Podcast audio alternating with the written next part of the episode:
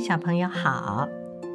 到了一年要结束的时候呢，我们迎来了二十四节气当中的最后一个节气，叫做大寒。顾名思义啊，这也是一年当中最最冷的时间。你知道吗？对于古人来说，大寒这一天的天气啊，是农业作业很重要的一个观察指标。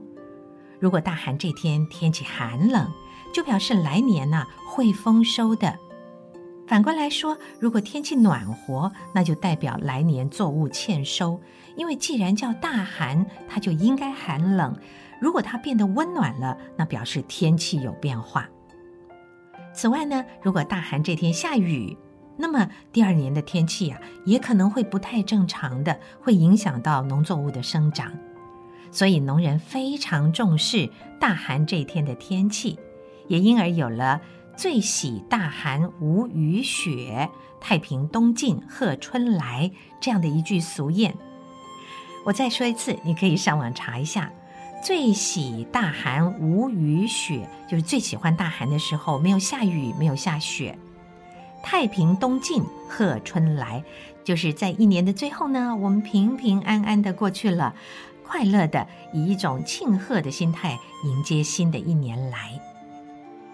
那么，到底关于大寒这一天，大自然中的景色应该是什么样的呢？我们透过唐代诗人柳宗元的作品《江雪》，就很能够感受得出。这首《江雪》，小朋友应该都会啊，好熟悉啊！千山鸟飞绝，万径人踪灭。孤舟蓑笠翁，独钓寒江雪。柳宗元是唐代非常杰出的文学家，也是思想家和政治家。他被尊奉为唐宋八大家之首，因为他是河东人，所以也有人叫他柳河东。又因为呢，他人生最后的一个阶段呢，是在柳州担任刺史。而他在当地当刺史，政绩非常的好，老百姓对他很爱戴，也非常感念他，所以他又被大家称作柳柳州。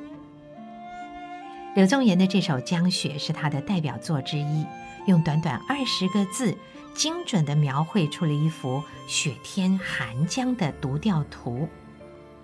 这首诗说了什么呢？他说：“千山鸟飞绝，万径人踪灭。”远远近近数不清的山呐、这些山因为天冷，被茫茫的雪气、雾气给笼罩着，一只鸟儿都看不到了。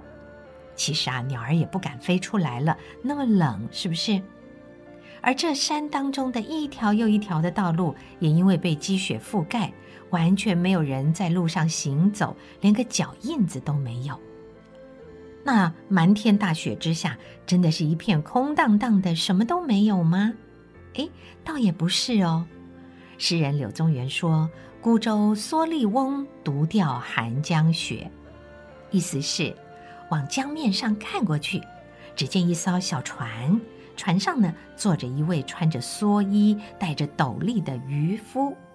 他在做什么呀？他一个人孤零零的垂着一根钓竿在钓鱼呢。一位老人家，孤零零的、静静的垂钓，感觉上是不是心情很沉重啊？这么冷的天气，怎么能够钓得到鱼呢？于是我们就要再深一层去想了，也许他的目的不是要钓鱼哦，只是借此在沉思，来沉淀一下自己的心情。柳宗元在写这首诗的时候，正是他被贬官的时候，那心情一定非常郁闷。就好像那位独自在大雪中坐在一叶孤舟上面垂钓的老翁，那这个是不是也代表着柳宗元当时的心情呢？他要静下来，好好的沉思一下。不过，我们还可以再进一步去想，大寒是一年当中最后一个节气，也就代表着新的一年、新的节气即将到来。那会不会也有可能是柳宗元也在等待着？万物再度复苏，而他有机会再度崛起呢？这只是一时的挫折。他们很聪明啊，这个时候静下心来细细的思考，重新再出发，我们也就可以想象，在他们的心里还是充满着希望的。说到柳宗元被贬，他也不止一次啊。有一次他被贬到永州去当刺史，还是一样的非常勤政爱民。据说永州当地有一种很毒很毒的蛇，但是它又可以医治许多病，所以呢，还是有人会去抓他。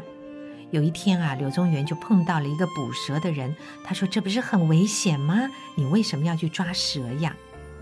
那个人说：“是很危险，我的爷爷、我的父亲都是被这种蛇咬死的，我自己也中毒好几次。”那柳宗元就说：“这太危险了，你别再捕蛇了。我想办法给你找个工作，怎么样？”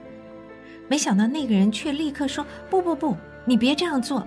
我虽然苦啊，但是我捕蛇卖钱，比起我的邻居们要好得多了。他们有好多人因为缴不起税赋，因而家破人亡呢。我捕蛇卖蛇，起码还有口饭吃。我的邻居们反倒常常有人饿死。”哇！柳宗元听了，感触好深好深呐、啊。于是他就写了一篇文章，叫做《捕蛇者说》。他毫不忌讳地感叹着，官府的税赋原来比毒蛇还要厉害，还要可怕呢。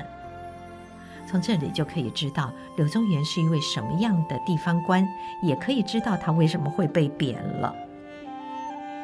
好，这是今天为大家介绍的耳熟能详的柳宗元的诗。江雪，千山鸟飞绝，万径人踪灭。孤舟蓑笠翁，独钓寒江雪。